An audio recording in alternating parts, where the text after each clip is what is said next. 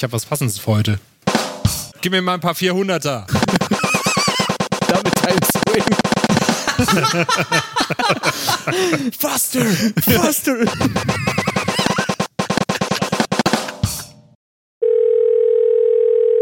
Hello? Hallo, ich möchte gern Film frühstücken.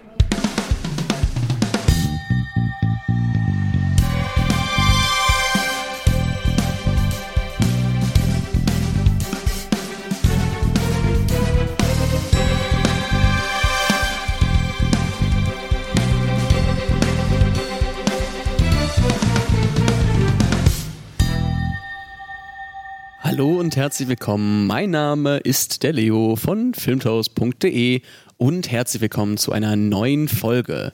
Ich bin natürlich nicht allein, denn unser musikalisches Trio vervollständigen heute der Kenan. Damn, it's not you, Emma Fudd. Und der Daniel. Äh, moin.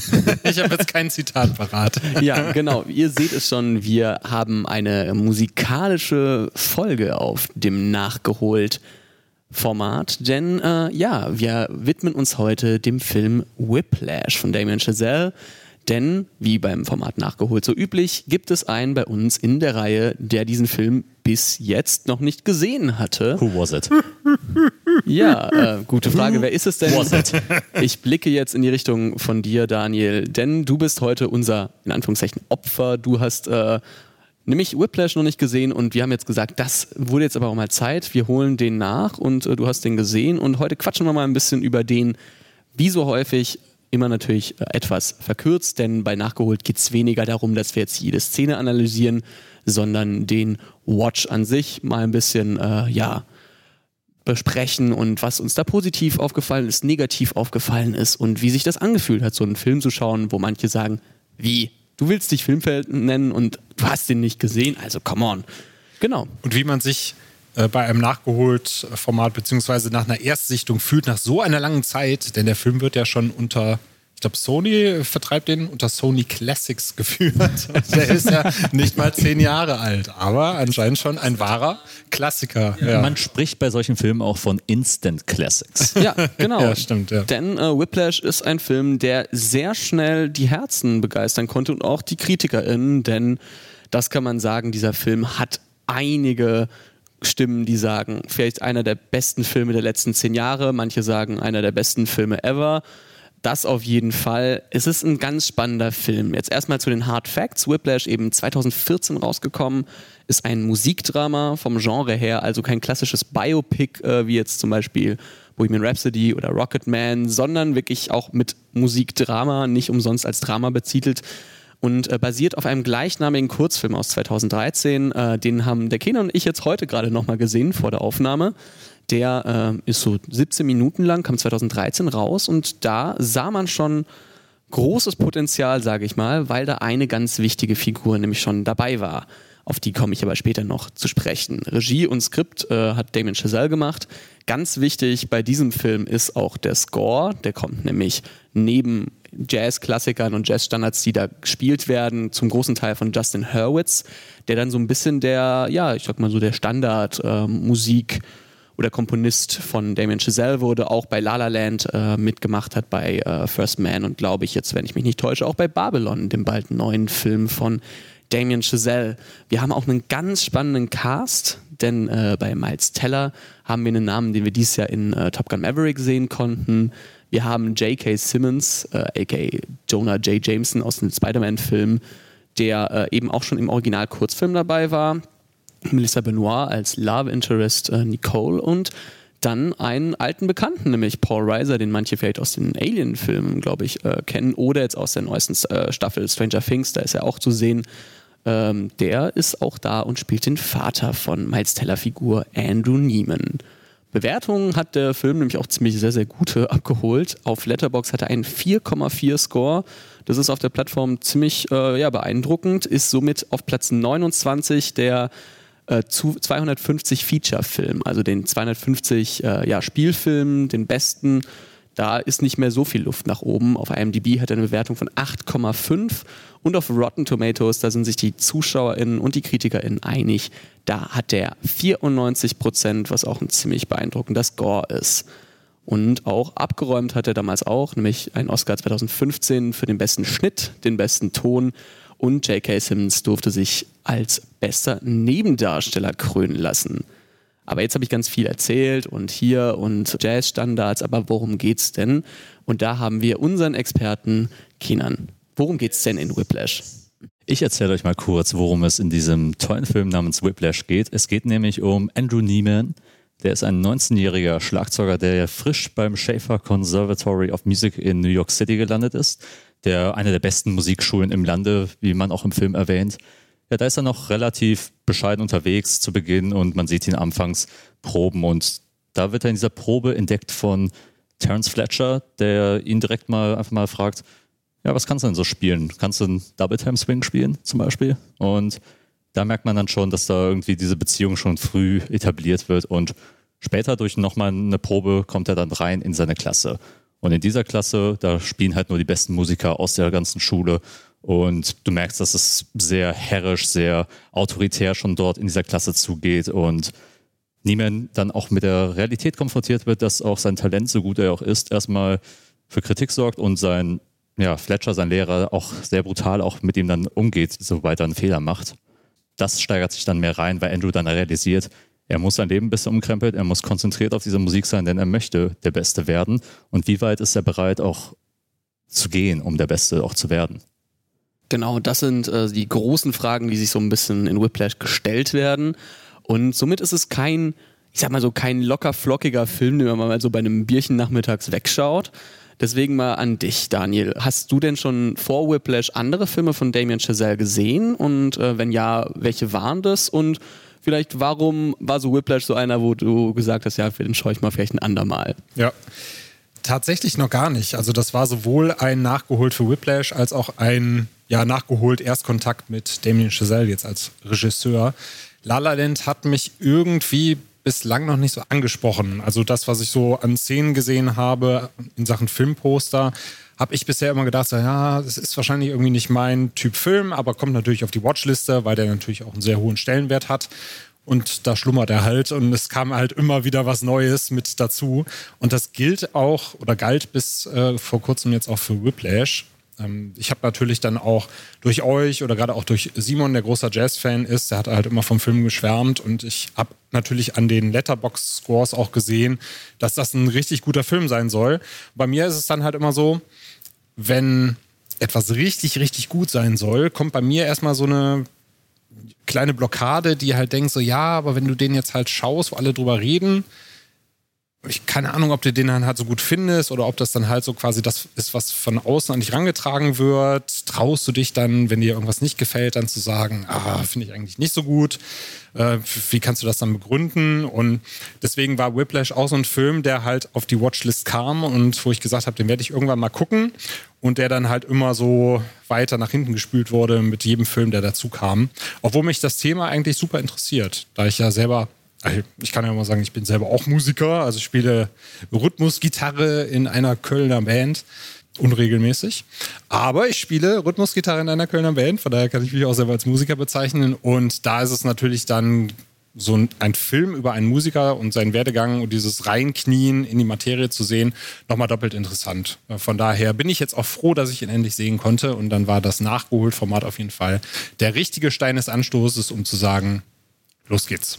Genau, super interessant. Also diese Blockade kenne ich auch, dass wenn man so einen Film hat, der auch auf Festivals so äh, ganz viel KritikerInnen überzeugt und wo, man, wo manche immer schon gleich sagen, ist das der beste Film des Jahres, dass man dann so ist, ja, vielleicht gefällt er mir gar nicht. Und besonders wenn man so manchmal in einer größeren Gruppe auch den manchmal schaut und alle lieben den und man ist so, ja, ich, ich fand den gut, aber auch jetzt auch nicht so gut, aber ich weiß schon, was ihr meint. Das ja, ist ein ganz komisches Gefühl. Deswegen, weißt du bei dir noch, wann du ihn denn das erste Mal gesehen hast, Kenan? Äh, tatsächlich, ich war im Kino. Äh, damals habe ich gehofft und gebetet, dass der irgendwie bei uns im Provinzkino da laufen wird und es gab eine Vorstellung nur, eine Vorstellung an, an Mittwochabend und da bin ich reingegangen und war hin und weg, weil ich habe die Trailer im Voraus gesehen, ich habe die guten Kritiken gesehen und ich war gehypt, also auch J.K. Simmons in der Rolle zu sehen und generell auch mal wieder ein Musikfilm, der jetzt nicht unbedingt ein Biopic ist, auch einfach mal äh, anschauen zu dürfen. Und I was sold on und war auch froh, den dann auch im Kino zu sehen, weil das da auch nochmal eine ganz andere Erfahrung ist. Haben wir ihn auch kurze Zeit später auf Blu-ray auch äh, dazu geholt.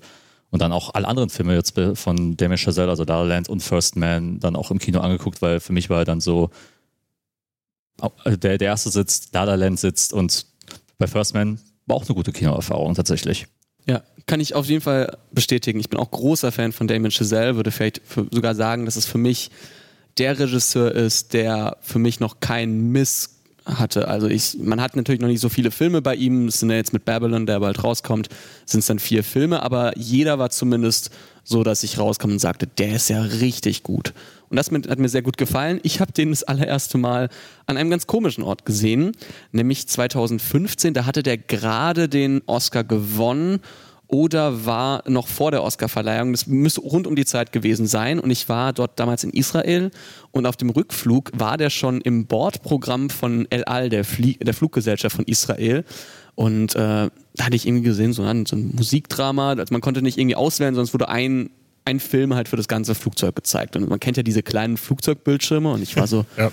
das ist doch der eine Film, wo ich irgendwie was gesehen hatte, Whiplash und sowas. Und dann weißt du, ich, ich, ich äh, schalte mal meine Kopfhörer dazu und dann siehst du auf diesem winzigen Bordbildschirm diesen, diesen Film auf deinen nicht besonders guten Kopfhörern, weil das so diese klassischen In-Ear mit Kabel waren und du bist so, ja, der ist irgendwie schon gut, aber würde, glaube ich, noch mehr Spaß machen, wenn da wirklich ein guter Sound dabei wäre.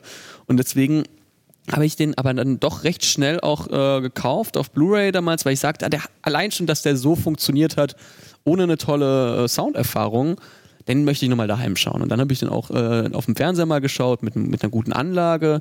Und dann ist mir die Blu-ray mal von einem Kumpel aus, äh, ausgeliehen worden, der mein, oder er hat sie sich ausgeliehen und meinte, ja, ich, ich bringe die mal zurück. Habe ich, nie wieder, hab ich nie wieder gesehen. Natürlich. Ähm, die äh, geistert jetzt wahrscheinlich irgendwo in, in Holland rum, wo der jetzt wohnt. Und dann habe ich mir jetzt von, von ein paar Monaten nochmal äh, die Blu-ray äh, geholt. Meinst, meinst du, der ganze Film wird einfach in irgendwelchen Coffeeshops einfach äh, rund um die Uhr abgespielt? ja, genau. Auf jeden Fall. Ich glaube ja, das ist ein perfekter Film für Coffeeshops. Nee, aber das war für mich eine ganz eigene Erfahrung, sowas auf so einem Flug einfach mal zu sehen, weil der Film da gar nicht reinpasst für mich.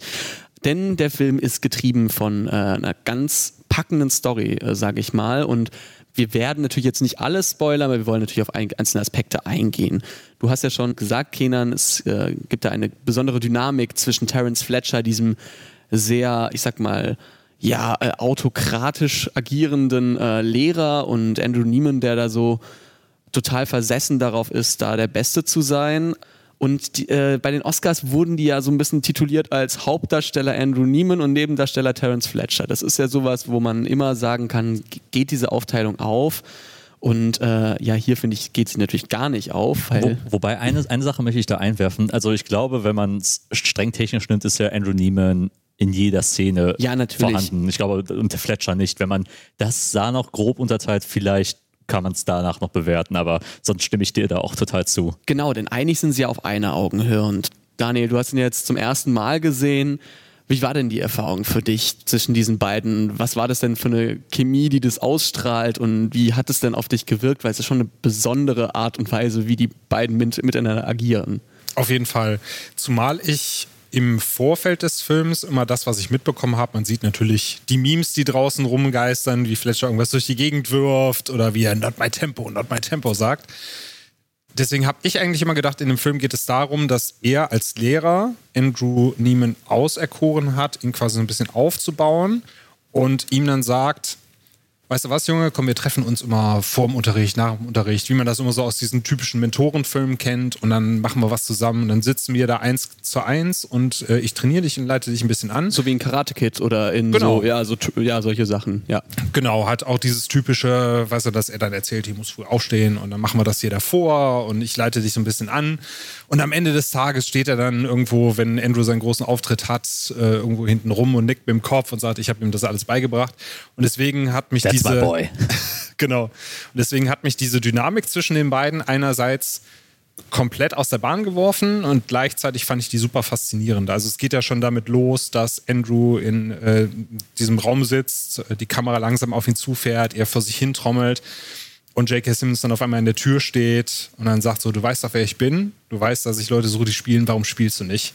Wenn du selber schon denkst, oh geil, Miles Teller spielt sich da gerade die Seele aus dem Leib, du die Tür knallen hörst und der Typ ist einfach weg und kommt dann rein und sagt, ups, hab meine Jacke vergessen, dann weißt du halt schon genau, was das für ein Typ ist. Und ich saß halt wirklich da so, okay, krass. Geht das jetzt weiter in die Richtung? Ist er wirklich so ein Arsch? Und ja, Spoiler, er Ja. ist ein Arsch. Ist er auf jeden Fall. Nämlich, das ist ein, eine ganz eigene Art und Weise, weil eben, man könnte sich ja denken, dass es genauso aufbaut, dass er irgendwie am Ende sogar irgendwie Fletcher nicht dirigieren kann beim großen Konzert und dann Miles Teller sozusagen die Verantwortung übernimmt. Und hier ist es ja das Gegenteil. Hier ist ein, eine Umgebung, die da aufgebaut wird von, von Hass, von Chaos, aber Disziplin auch gleichzeitig, von absoluter ja, von, von Wahnsinn, die da aufgebaut wird. Und Jack and Simmons spielt diesen Terence Fletcher als einen kompletten äh, Idealisten, der nicht davor zurückschreckt, Leute auch fertig zu machen. Und das ist ja auch eine ganz wichtige Sache. Deswegen würde ich auch eine Triggerwarnung setzen für Leute, die da gar nicht eben klarkommen mit diesem psychischen Druck, diesem, das ist fast schon psychischer Horror für manche. Also ich habe mit manchen Leuten, äh, da habe ich den Film gesehen, die mir sagen, ich weiß nicht, warum du den gut findest. Das ist für mich ein Film, das sind Gründe, warum Menschen in Therapie gehen. Das ist wirklich schlimmes Verhalten und äh, das ist es auch auf jeden Fall. Da wird sehr viel Druck aufgebaut. Alles Mobbing am Start und äh, wenn manche KritikerInnen sagen, jetzt sind faschistoiden Methoden, ja, sind es zum Teil. Und deswegen an dich, Kenan, gab es da Momente. ja, es ist, Apropos Faschisten. Apropos Faschisten. Nein, aber ähm, gab es für dich Momente mal, wo du sagst, da wurde dir unwohl so ein bisschen, da, da, da spürt man das selbst, weil für mich gibt schon Momente, früher habe ich das, glaube ich, ein bisschen weniger schlimm gesehen, weil ich da noch ein bisschen diese idealistische Version darin, dahinter gesehen habe. Ich liebe den Film trotzdem, aber es gibt schon Momente, ich glaube, wenn man älter wird und vielleicht auch mal so Rückschläge erlebt hat von Menschen, die genauso agieren können, wo man sagt, boah, das ist schon hart. Äh, ganz klassisch im Sport erlebt man das ja oft, äh, wenn man auf dem Trainingsplatz auch ist und äh, dann jemand sagt, ey, wir machen so lange weiter, bis diese scheiß Übung halt sitzt und dieses Beispiel, was du aus dem Fußball, aus dem Basketball oder so auch schon kennst, erlebst du ja genau dort. Da gibt es ja auch diese Szene, wo er drei Leute am Schlagzeug hat und der, der der erste Mann am Schlagzeug werden soll, soll halt das spielen, was er möchte, was Fletcher verlangt. Und die, die machen so lange weiter, bis sie es halt können. Und du siehst halt irgendwie Blut, Schweiß und Tränen, wortwörtlich, fließen dann über, über das ganze äh, Schlagzeugkit und irgendwann mal schafft es einer von denen und dann sagt er, okay, wir können jetzt mit dem Unterricht beginnen. Und da merkst Ja. du schon, okay, wie psychologisch das angetrieben ist. Das sind Stunden vergangen, bis sie diese ganze Übung halt überhaupt, also eine Übung brauchen, um Ja. das zu, zu erfüllen. Und das ist halt auch diese Atmosphäre der Angst und auch gleichzeitig eine Atmosphäre des Respekts natürlich, der auch ist. Die Leute denken nur, sobald er da ist, verhalten wir uns wirklich wie wie Soldaten, die halt für den halt in eine Schlacht ziehen müssen. Wir haben, wir haben Respekt, also wir respektieren ihn im Raum. Was, was danach passiert, ist uns scheißegal, das ist ihm auch scheißegal. Aber sobald der Unterricht beginnt, und es fängt ja schon damit an in der ersten Stunde, die, die, die Sekunden ticken, die fangen an, so ein bisschen äh, an, äh, an den Trompeten zu spielen und genau auf die Sekunde um 9 Uhr kommt er rein und sagt, wir legen los. Kein, kein Wie geht's euch, kein guten Morgen, sondern fuck off, wir, wir spielen jetzt hier Whiplash, zack. Genau, das ist ein absolut durchgetaktetes Ding. Und die Momente, wenn wir manchmal äh, denken, dass wir Fletcher in einer emotionalen Situation mal erleben, da gibt's zwei, drei, dann sind die auch da nicht emotional, sondern sie sind irgendwie mit einer, mit einer Hintergrundmanipulation verbunden und immer mit einem Hintergedanken. Und das ist das so Interessante an, dieser, an diesem Klima der Angst, was man nicht äh, glorifizieren sollte, aber was so interessant und so ja, so, so irgendwie greifbar dargestellt wird, dass es sehr beängstigend ist, finde ich. Also als jemand, der auch da ein bisschen Erfahrung im Schauspielbusiness hatte, wo man ja auch manchmal sagt, da sind wirklich äh, die Methoden manchmal auch grenzwertig, war das schon ein sehr, äh, ja, sehr bedrückendes Gefühl, wenn du da diesen, diesen ja bisschen wie so ein Gockel rumschreitenden Terence Fletcher siehst, der Leute zusammenschreit, der sie beleidigt und keiner macht ja was dagegen, weil alle wissen, so ist das halt, halt so ultramilitaristisch und äh, ja, sehr interessante Vorgehensweisen.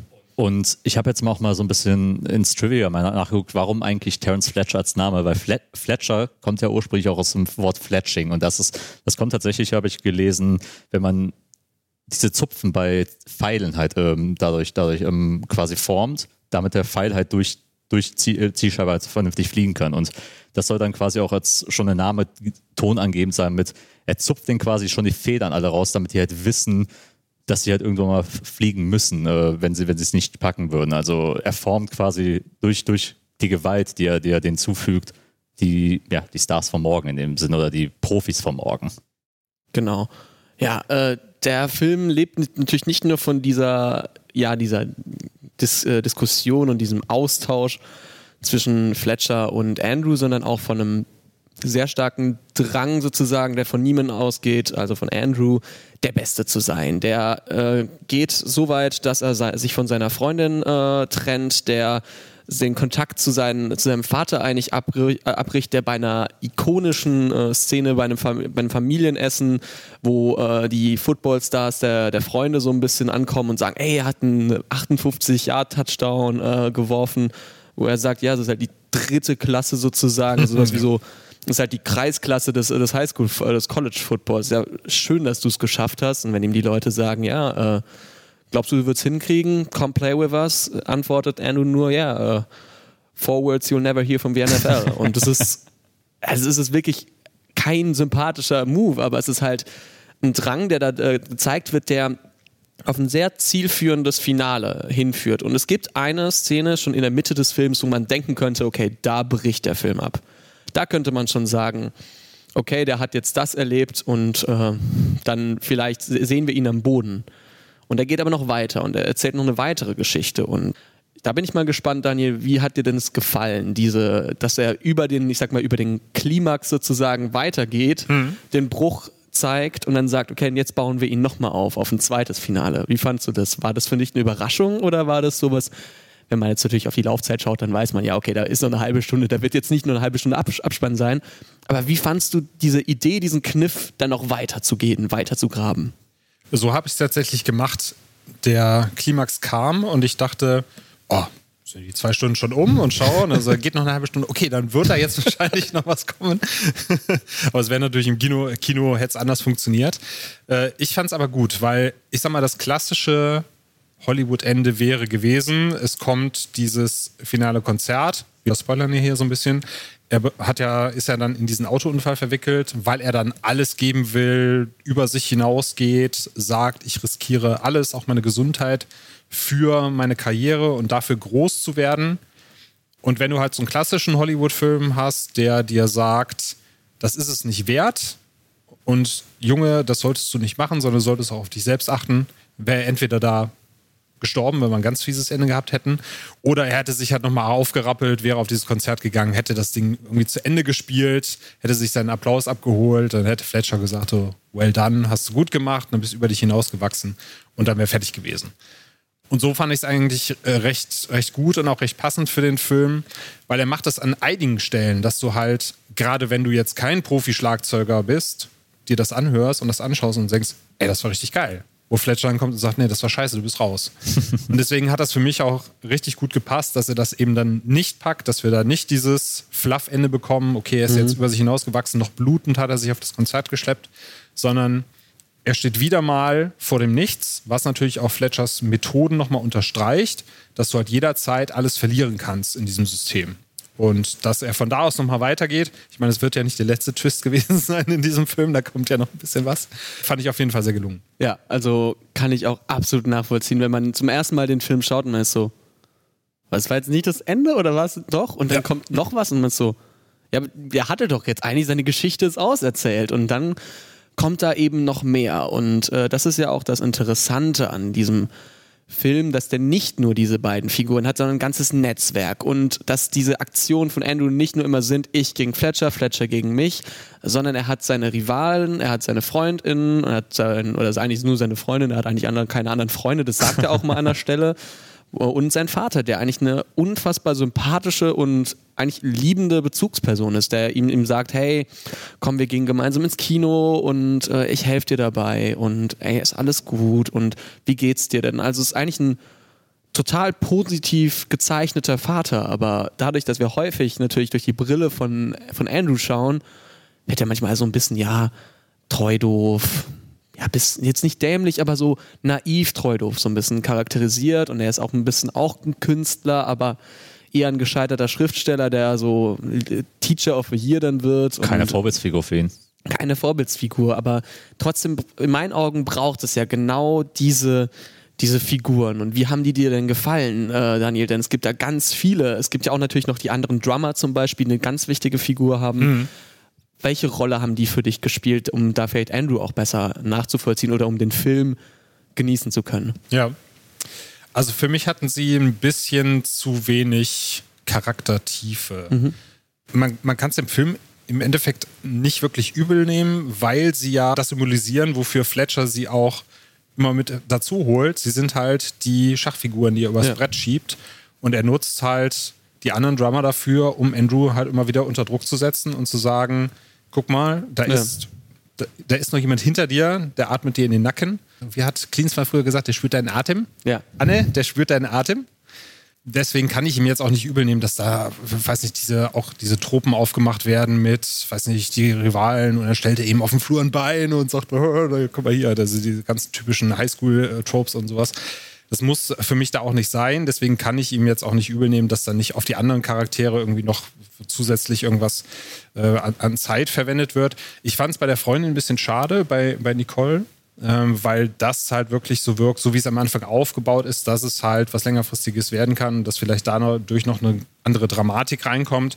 Aber im Endeffekt frühstückt er das ja selber äh, relativ schnell ab, indem er auch sagt so, hey, er macht ja eigentlich so das, was andere Hollywood-Filme machen und setzt sich hin und sagt so, ey, jetzt würde das passieren, dann würde das passieren. Mhm. Dann würde ich dir halt sagen, äh, du hältst mich von meiner Musik ab, aber eigentlich willst du das gar nicht. Und dann streiten wir uns und wir hassen uns. Also hass mich doch einfach gleich und wir gehen getrennte Wege. Von daher, da hätte ich gerne doch noch ein bisschen mehr gesehen in der Interaktion zwischen den beiden. Das fand ich ein bisschen zu schnell abgefrühstückt, aber ich wie gesagt, bei den anderen Charakteren habe ich es auch nicht wirklich gebraucht, weil diese Dynamik zwischen Fletcher und Neiman so viel Raum eingenommen hat und so intensiv war, dass da für mich auch gar nicht viel anderes sein musste. Ich äh, kann da absolut mitgehen, bis auf die Freundin. Da finde ich es nämlich sehr, sehr gut, dass die so gemacht hat, weil sie genau so charakterisiert wird dass er ihr gar nicht die Chance geben kann, so ein bisschen. Mhm. Dass, äh, dass er schon ja direkt abblockt. Und das, äh, das finde ich eigentlich sehr interessant und gut gelöst, dass er mit den Erwartungen von unserem Publikum sozusagen auch sp spielt und sagt, nee, ihr ja. denkt jetzt, da wir fängt jetzt so eine kleine Last nee, nee, nee. Du bist auf jeden Fall, du bist äh, zu viel für mich und äh, ich werde dich jetzt los. Vor allem das Wichtige ist ja auch, dass sie überhaupt diesen Move machen, dass Andrew Neiman selbst ein Arschloch ist in dem Film. Es ist, das ist für mich der wichtige Punkt. Es ist keine Figur, mit der du sympathisierst. Du sympathisierst nur in den Momenten, wo Fletcher selbst gegen ihn handgreiflich wird, wo ihn unter Druck setzt. Da denkst du, okay, in der Situation würde ich mich auch scheiße fühlen, aber er verhält sich gegenüber seinem Vater scheiße. Er verhält sich halt gegen ihr über scheiße, weil sie auch als eine komplette Kontraperson auch äh, charakterisiert wird eben. Das Mädchen, was halt auf einer Schule ist, keinen richtigen Weg hat, äh, wo sie hin möchte, während er natürlich für sich auserkoren hat, ich möchte einer der Besten werden. Da hält mich eine, eine Frau, die halt äh, nicht weiß, wo sie hin möchte im Leben, nur auf, weil sie halt meine Zeit verschwendet. Das ist halt das, was er offen zu ihr sagt. Und ich finde halt, den Move auszuspielen, macht für seinen Charakter Sinn. Und das ist halt auch vom Drehbuch eigentlich ziemlich gut außer, auserkoren gewesen, dass man sich für diese Szene entscheidet. Und was ich halt auch immer wichtig finde, ist, dass niemand selbst nie wirklich versteht, warum Fletcher das eine oder das andere halt macht. Warum, warum er einen Connolly da, dazu holt, warum da der Tenor äh, unter so unter Druck setzt weil er ihn herausfordern will. Und Andrew Neiman ist talentiert, aber er hat nie wirklich das Mindset eines guten äh, Spielers in, de, in, dem Sinne, weil er nicht versteht, warum Fletcher das und das macht. Und das ist das, was auch eben herausgefordert wird. Dass er halt nicht nur das Talent hat, sondern auch die mentale Kapazität, um so, solche Moves auch zu verstehen. Weil in dem Moment, als er Connolly holt, rastet er aus, sagt dann, ja. was, was, soll die, was soll die Scheiße? Und ja, und Connolly denkt sich so, okay, cool, fein, fein. Ich bin, ich bin ein unerfahrener Spieler und kann das, aber Andrew Neiman in dem Fall denkt sich, oh, das ist eine Herausforderung, die nehme ich an. Sondern er, er, er, ist, er geht direkt in Defensive. Und er fühlt, er fühlt sich persönlich angegriffen. Das ist genau. ja das. Ähm und das, und das finde ich halt genial in seiner Charakterisierung, dass man eben ihn wirklich fehlerbehaftet auch einfach durchgängig zeigt. Ja. ja.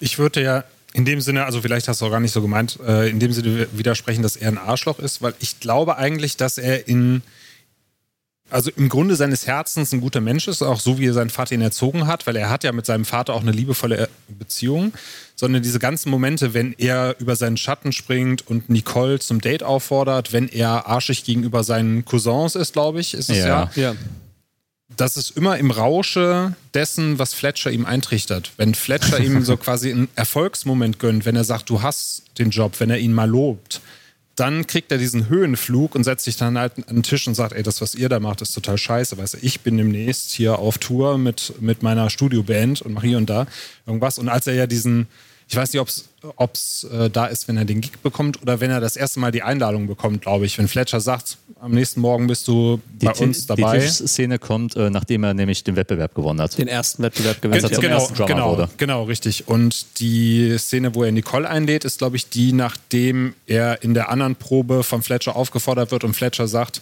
hier Dr- Drummer 2, komm mal zu mir, du bist am nächsten Tag bei mir. Genau, genau. Dann geht er nämlich zu Nicole hin und, und Ja. Lädt sie dann ein. Von daher glaube ich halt schon, dass er im Grunde das ist, was sein Vater ihm auch vermittelt hat, dass er sich aber von Fletcher auch durch diesen Erfolg und diesen Höhenflug so manipulieren lässt, dass er eben diese Arschloch-Charakteristika dann an den, an den Tag legt und sich davon auch spiegeln. lässt. Erfolg macht Arschlöcher in dem Genau. Sinne.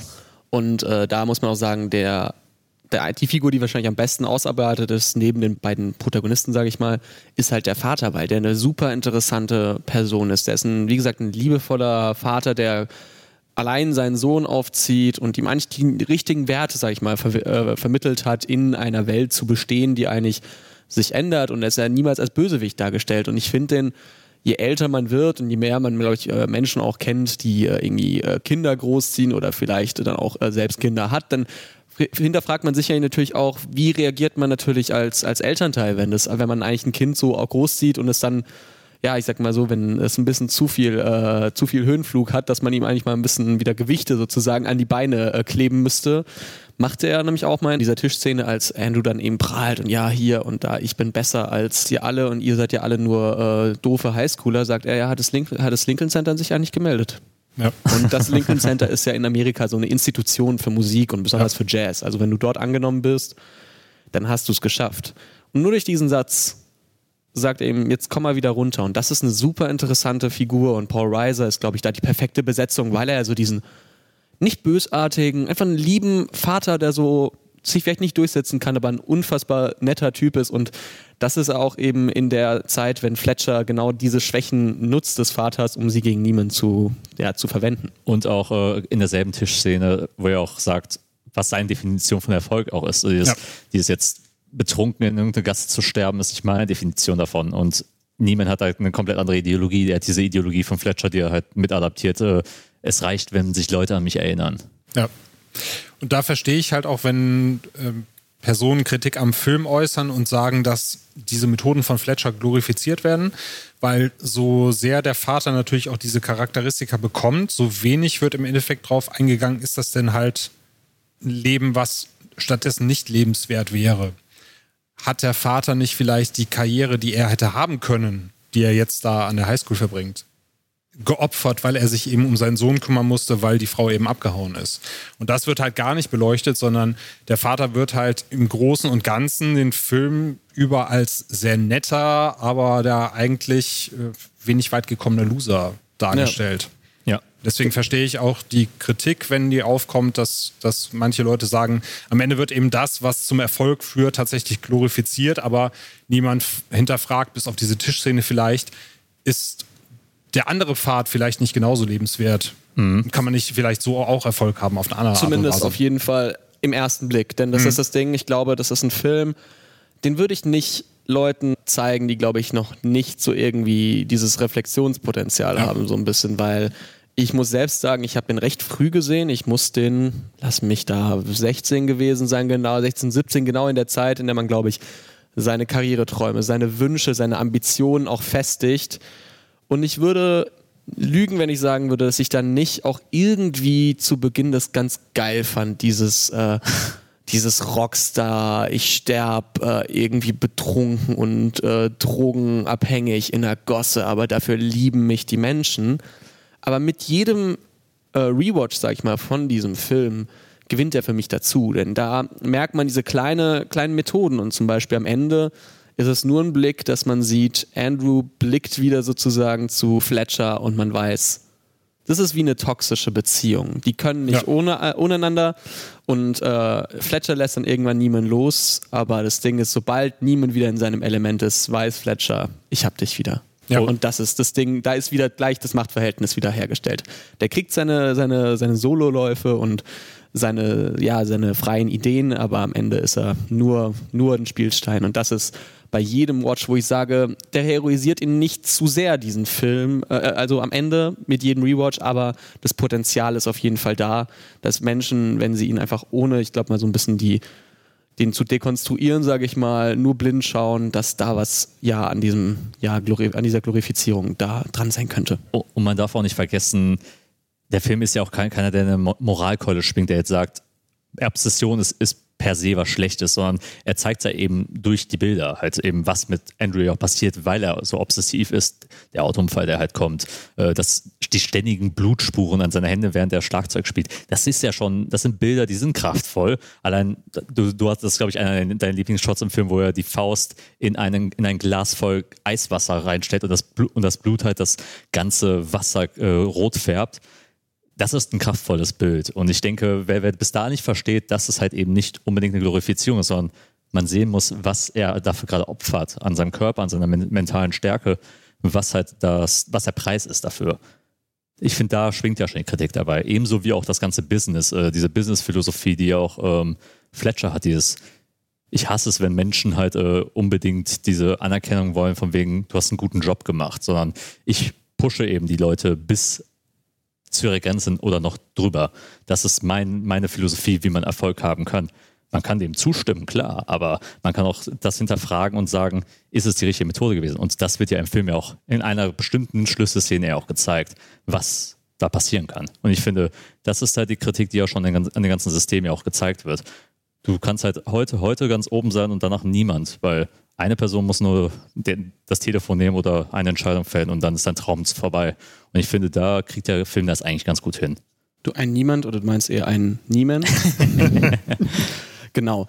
Wir haben hier, äh, auf jeden Fall ist es ein sehr ambivalenter Film. Es, also ich, ich, mag, dass hier nie schwarz und weiß ist, sondern es sind sehr viele Graustufen, ja. denn ich glaube, das macht ihn eben auch so stark, dass ich, jeder, der schon mal eine Leidenschaft für was entwickelt hat, ähm, wird zumindest Fletcher nachvollziehen, warum das im ersten Gedanken so dieser Idealismus ist.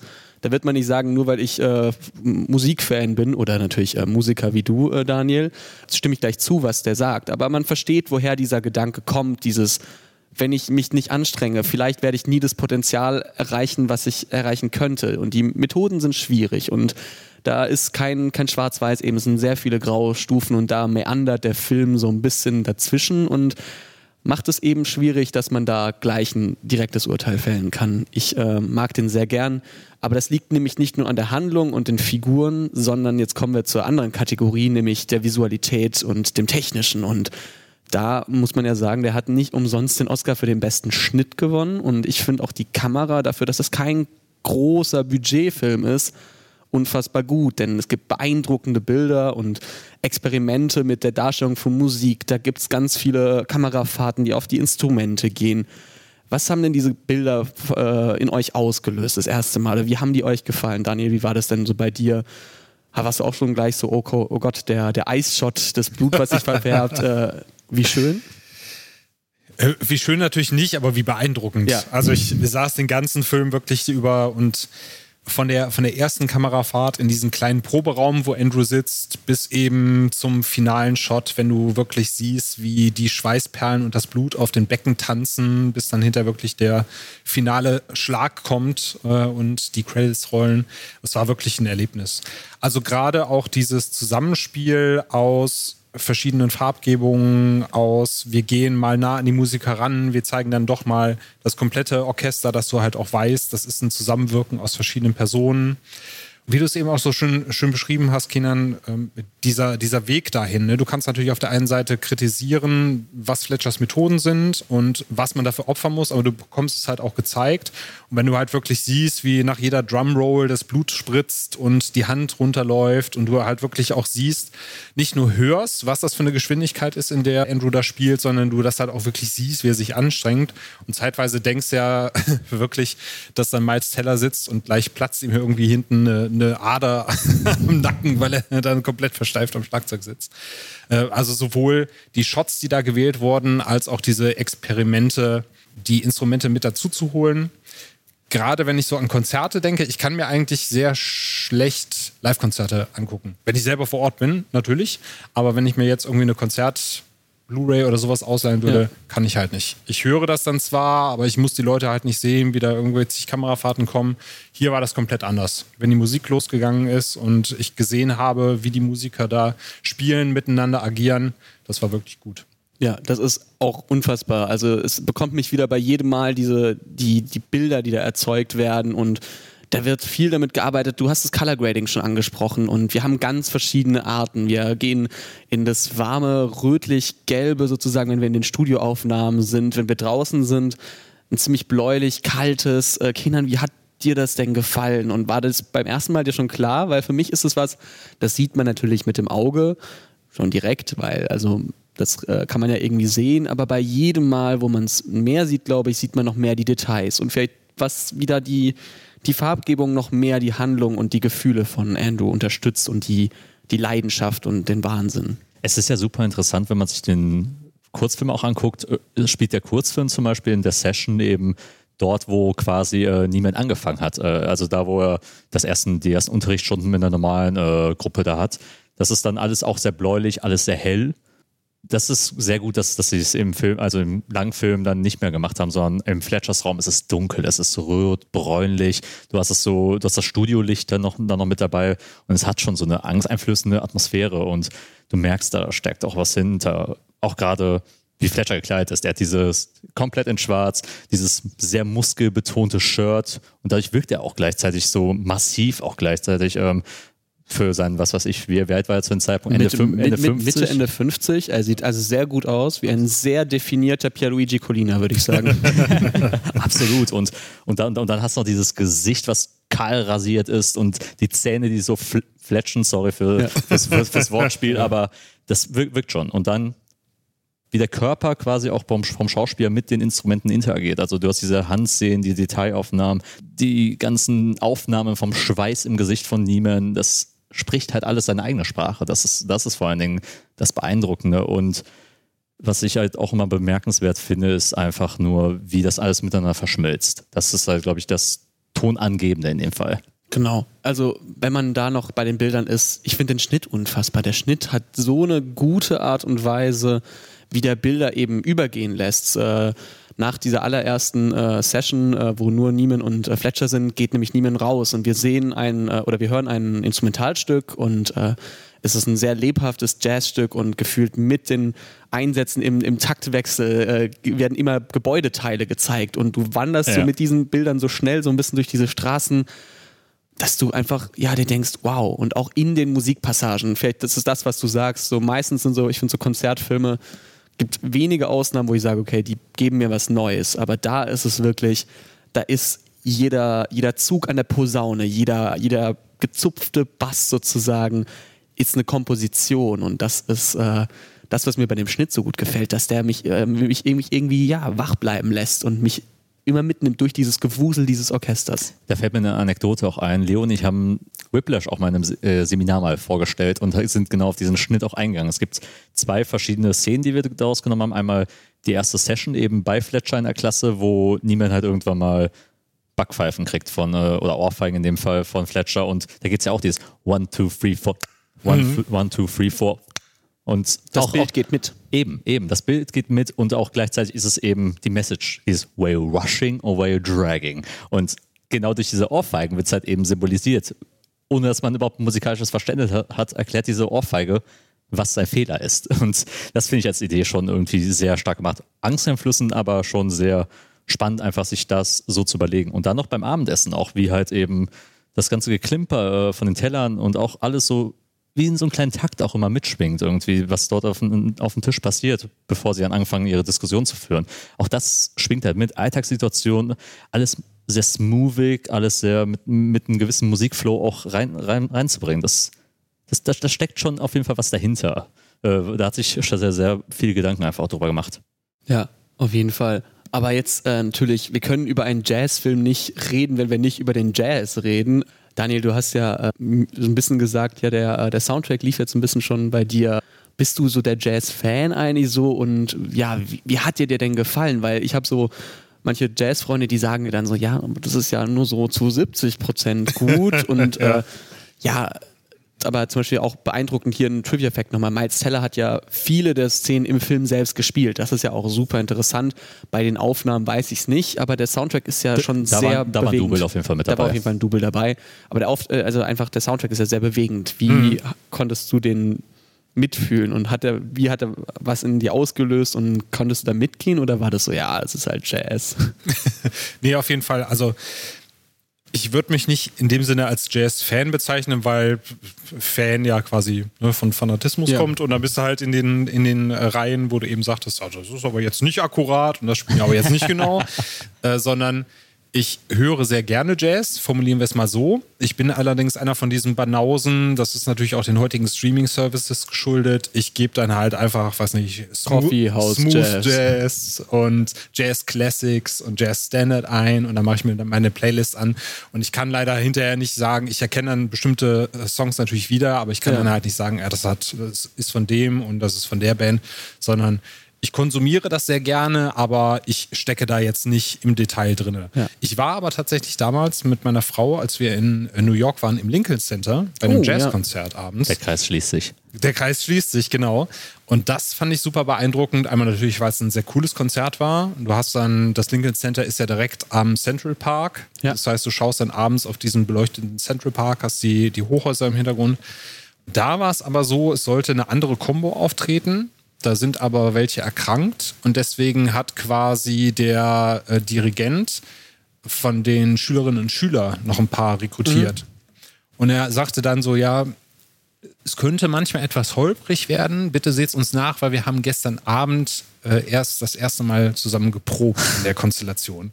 Und dann sitzt du da halt als jemand, der gerne Jazz hört, aber natürlich jetzt nicht der Superprofi ist und dir fällt so die Kinder drunter so, okay, ihr habt gestern das erste Mal zusammengesessen und habt das geprobt. Okay, Chapeau. Das ist ja auch das Spannende am Jazz und ja. das wird ja durch den Film transportiert, dass da das, das Zusammenspielen anderes ist, dass dort jemand gleich funktionieren muss und deswegen, ich glaube, Whiplash würde nicht funktionieren, wenn es um eine oder nicht so gut, wenn es um, was weiß ich, um eine, um eine Funkgruppe geht. So anderes halt irgendwie, wenn es um Streichquartett geht, weil dort dieser, dieser Drang, gleich zu funktionieren und zu reagieren, sozusagen, das ist ja auch ein bisschen der Charakter des Jazz. Und ja. ich, ich kann es total nachvollziehen. Ich war auch mal bei einem, ähm, bei einem Jazzkonzert über, äh, über Ecken kenne ich jemanden, der äh, Jazz-Saxophon studiert hat in Hannover und dann meinten die so, ja, wir spielen bei so einer Schule so irgendwie als äh, großer Act und die Schul-Big Band von denen spielt sozusagen als Opener und wir waren so, ja, gehen wir da hin und es ist eine Schulband und dann gehst du hin und dann sagen sie, ja, wir waren jetzt auch noch dieses Jahr auf äh, Tournee in Japan und äh, da haben wir mit dem einen von Snarky Puppy, also einer recht großen Jazzformation, ja, da hatten wir mal einen Kurs und du bist so, okay, das ist nicht die klassische Schulband, die man da so sieht und du bist so, ja.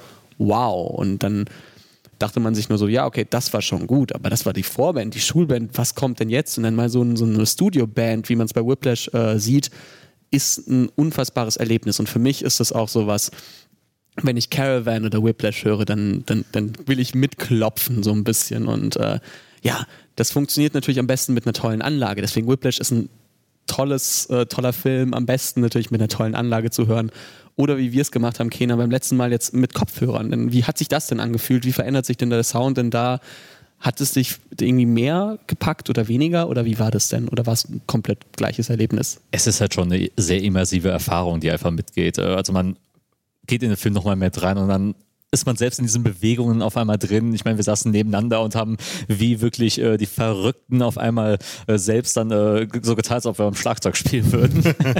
ja. So viel Spaß hatten wir halt auch daran gehabt. Aber nichtsdestotrotz, Justin Hurwitz, äh, der ja auch für den Score verantwortlich ist, der es auch später in La La Land auch dann gemacht hat, ist ein Jazz-Liebhaber, das sieht man einfach. Auch jetzt, wenn man sich den Babylon-Trailer auch anguckt, da fließt auch wieder ein Jazz-Soundtrack mit der liebt das und der experimentiert auch sehr stark. Also das ist auch schon sehr mit experimentellen Jazz auch äh, alles verknüpft und ist nicht nur der klassische Jazz, der mit, mitfließt und es hat seinen Tempowechsel, es hat wirklich seine eigene Geschwindigkeit und eine eigene Story, die auch dadurch erzählt wird und das gefällt mir ja auch ich, einfach am meisten. Und auch die Steigerung, die auch dann äh, mitfließt. Du hast ja diese Band am Anfang eben, wie sie so ein kleines Stück spielt, dann bei Fletchers Klasse und dann nochmal die wirklich Semi-Professionals bis wirklich professionell, die dann am Ende spielen. Also du hast da wirklich die Steigerung. Du siehst alle, alle Stufen da, davon mit. Ja, das ist auf jeden Fall eine Steigerung, die man erkennt und hört. vielleicht manche Menschen, die da Jazz studiert haben, noch mehr als wir. Aber wenn man das jetzt so ein bisschen äh, zum Schluss hinführt, würde ich nochmal von euch wissen wollen, was glaubt ihr, was ist so das Faszinierende, was ihr aus Whiplash oder von diesem Seherlebnis bei Whiplash vielleicht rauszieht? Kenan, was ist denn bei dir? Ich glaube, der Umgang mit Musik ist, glaube ich, hier für mich einer wichtigen Parts. Und zwar, es wird ja auch gleichzeitig Musikgeschichte erzählt. Ähm, diese ganzen Sachen, das, ne, Jazz, die sterbende Art eben und was Jazz ausmacht, wird ja nicht nur hier, auch in La La Land später auch äh, nochmal stark kommuniziert bei Chazelle. Und hier auch solche äh, tragenden Figuren, die halt immer mit, mitspielen. Buddy Rich, Charlie Parker. Es gibt ja immer diese Anekdote, die halt in dem Film auch erzählt wird. Ne, mit Joe Ellis hat Charlie Parker ein, äh, ein Becken an, an, den Kopf geworfen. Ja. Was, was ja nicht ganz akkurat ist übrigens. Genau. Ne? Er hat ihm nur vor die Füße geworfen. Ja. Genau, genau. Er hat ihn nicht damit abgeworfen, er hat ihn vor die Füße geworfen, um, um ihn zu signalisieren, verschwinde. Ja, was aber auch schön wieder Fletcher charakterisiert, weil er das halt wieder übertreibt und sagt, er hätte ihn fast damit geköpft, ja. damit er eben die Rechtfertigung hat, hinterher Stühle nach Andrew zu werfen, genau. Ja. Damit er sagen kann, aber hier, George Johnson hat das doch damals auch gemacht. Oder, oder wenn jetzt einfach am Anfang äh, Andrew Neiman mit so einem kleinen Radio Buddy Rich äh, Birdland hört und das, das ist dann irgendwie ganz interessant, wenn man dann einfach mal googelt, wer war Buddy Rich eigentlich als Person? Auch also eine schwer zu arbeitende Person, die wirklich halt, äh, Leute angeschnauzt, Leute quasi handgreiflich angegangen ist. Ähm, und das spiegelt sich dann eben in den Charakter von Andrew dann wieder. Ich denke mir so, das ist schon ein cooler, subtiler Hint, der da, der da mitschwingt. Das, das gefällt mir. Ähm, wie halt wirklich Musik auch charakterisiert wird, wie Musikgeschichte mit in diese Charaktere reingeschrieben wird. Das, das, das macht den Film besonders, meiner Meinung nach. Was denn bei dir, Daniel? Also du hast natürlich den Film jetzt zum ersten Mal gesehen, so nach einem Watch, was ist so das, das so, was, wo du sagst, ja, okay, das fasziniert mich irgendwie oder nimmt mich mit auf, auf eine gewisse Art und Weise, weil mhm. ich glaube, im Laufe der Folge ist ja doch klar geworden, dass du dem Film jetzt nicht ganz abgeneigt warst. ja, könnte man so sagen. Also es sind mehrere Punkte. Einmal, dass der Film für mich tatsächlich keine Längen hat. Ja. Also ich saß wirklich kein einziges Mal da und dachte so, boah, jetzt könnte er aber mal wieder ein bisschen die, die Zügel anziehen. Das Schauspiel natürlich, also gerade dieses Zusammenspiel zwischen J.K. Simmons und Miles Teller, das sieht man halt in der Kombination wirklich selten in Filmen, dass du halt wirklich zwei, was du ja eben gesagt, Hauptcharakter und Nebencharaktere hast, die so miteinander interagieren, obwohl es in dem Sinne natürlich auch, wenn wir Andrew die ganze Zeit begleiten, ja eigentlich zwei ebenbürtige sind, natürlich jetzt nicht im Verhältnis zueinander, äh, aber was die, was die schauspielerische Kapazität angeht und eben das Zusammenspiel. Dann natürlich die Musik, äh, weil ich, wie gesagt, dem Jazz auch nicht abgeneigt bin, kommt das natürlich auch mit dazu. Ja. Und ich mag es einfach und ich glaube, deswegen geht es auch vielen Leuten mit dem Film genauso. Ich mag es einfach, mir Leute anzuschauen, die sich halt in etwas komplett reinknien. Deswegen bei aller Kritik natürlich auch an den Methoden, die da gezeigt werden, finde ich es halt immer super faszinierend, wenn es Menschen gibt, die sich, die wirklich für so ein Thema brennen, weil man ja selber weiß, wie das ist, wenn man sich auf eine Sache fokussiert und vielleicht irgendwann mal den Drive verliert und diese Leute über ihre Grenzen hinausgehen und sich wirklich mit diesen Dingen beschäftigen. Ich musste halt während der Aufnahme jetzt auch super oft an Tom Cruise denken, wo wir das ja auch haben, wo es halt heißt, Tom Cruise ist super schwierig, der hat seine Macken, wir wissen ja alle, wie er mit Scientology und Co. drauf ist. Aber man muss ihm am Ende des Tages halt auch zugestehen, dass er halt einer der letzten verbliebenen großen Hollywood-Stars ist, die diese Fahne noch hochhält und Action-Kino macht, wie wir das heute nicht mehr so oft sehen. Vielleicht kaum noch oder gar nicht mehr sehen. Mhm. Und wie wir das jetzt mit Top Gun Maverick gesehen haben. Und für mich ist Tom Cruise auch so ein bisschen ich glaube, er ist ein bisschen netter als Terence Fletcher, aber er ist für mich auch so ein kleiner, ein kleiner Terence Fletcher in der Art und Weise, wie er äh, das Filmemachen sieht. Und man hat ja auch gehört, ähm, am Set von Top Gun Maverick gab es auch so Momente, wo er die Leute zusammengestaucht hat und gesagt hat, ey, ihr müsst mal wissen, wofür ihr hier steht und was wir für die Leute da draußen symbolisieren. Jetzt kommt mal aus dem Pushen und wir machen hier einen geilen Film. Zieht eure Masken auf. genau, zieht eure Masken auf. Genau, sowas. Also für mich ist es, glaube ich, noch mehr ähm, Kubrick zum Beispiel, der, wo es ja diese ikonische Geschichte gibt, dass er irgendwie Shelley Duval beim Dreh von Shining gefühlt zwischen den Pausen so psychisch drangsaliert hat, um jetzt zu sagen, ey, du, hinter dir ist gerade dein Mann, der dich umbringen will, so ein bisschen. Mhm. Und dieser, diese, ja, diese Obsession, äh, finde ich, die für mich Whiplash so einfach so, so fantastisch macht, aber so beängstigend, sage ich mal. Und äh, es gibt nicht umsonst äh, eine Letterbox-Liste namens Obsession for Perfection, wo einige Filme da drin sind. Natürlich. Und ich sag mal so, ich glaube, ich habe mir ein paar davon angeschaut und ein paar, die ich einfach nur dort sehe, die dort angezeigt werden. ich glaube, die finde ich auch gar nicht so schlecht. So Sachen wie Parallelen sieht man da eh zu Black Swan zum Beispiel. I, Tonya ist da in der Liste drin. American Psycho irgendwie. Birdman zum Beispiel, den ich auch sehr mag. Das sind ja alles so, so ja, so irgendwie ähm, kleine ideelle Sachen, die wir da wiedersehen. Und ich sehe das ähnlich wie du, Daniel. Ich mag es gerne, Filme zu sehen über Menschen, die alles geben und die danach streben, irgendwie ja perfekt oder zumindest sehr gut zu sein. Mhm. Und das ist es für mich. Und bei jedem, bei jedem Rewatch finde ich da immer noch mehr Sachen, die mich irgendwie packen. Ich finde den ganz, ganz toll. Und abschließend auch, Kino ist ja auch dafür gemacht, dass man genau diese Extremen oder diese Grenzen ja auch durchstreitet. Also wirklich, dass man da weiß, wir werden es selbst im Leben nie so machen, aber einfach mal dieses Beispiel mal zu sehen, was das, was möglich wäre, wenn man auf einmal sich diesen Gedanken fasst und eine Person einfach das wirklich tut. Andrew Neiman geht durch die Hölle, damit wir es nicht müssen. Ja. Genau. Ich würde noch, bevor du abschließt, kurz, äh, kurz eingrätschen, dass das, das Ganze uns ja auch der Profession noch mal näher bringt. Weil ja. das ist ja jetzt, auch wenn du, auch wenn du sagst, Kino ist dafür gemacht, um quasi über die Grenzen hinauszugehen, es gehen ja Leute wirklich tagtäglich über diese Grenzen. Natürlich. Und wenn man diesen Film gesehen hat, sieht man, glaube ich, das ein oder andere Konzert da draußen nochmal mit anderen Augen. Also mhm. sei es jetzt wirklich ein Jazzorchester, sei es eine Band, die rumtourt. Da überlegt man sich vielleicht zweimal, ob man sich über einen schlechten Sound oder ähnliches beschwert, wenn äh, die, irgendwie ja. die 250. Stadt gerade bespielt wird. Sei es, sei es Schauspieler, der auf der Bühne einfach alles gibt, wo genau, man sich richtig. denkt, äh, also der falsche Gedanke ist immer, ja, schön, dass er sich so viel Text merken kann, sondern eher, woher nimmt er diese Kraft? Genau, dass wir, es, es bringt uns näher an diese Kraft sozusagen des Erreichens und des etwas Kreatives schaffen. Genau. Oder wenn eine Person auch einmal einfach sagt, das finde ich jetzt sehr übertrieben. ja. Das, das, das, genau. ist, das ist hart, glaube ich. Ich glaube, ja. wenn, wenn, Leute, wenn Leute das nicht wertschätzen und sagen, oh, das ist jetzt sehr übertrieben. Ich habe mit jemandem Whiplash damals geguckt auf Blu-ray und der meinte, das Ende ist schon echt übertrieben.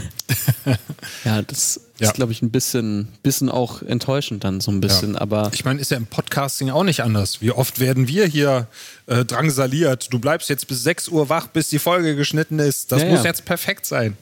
nee.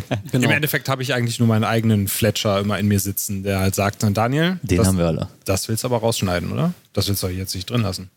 Were you rushing or were you dragging? Genau. Jetzt ist aber natürlich der Moment gekommen, der Moment der Wahrheit. Äh, schaffen wir es bis ins Lincoln Center mit Whiplash gemeinsam oder äh, schmeißen wir schmeißen es wieder raus aus Schaefer Conservatory? Wie viele Toasts vergeben wir denn?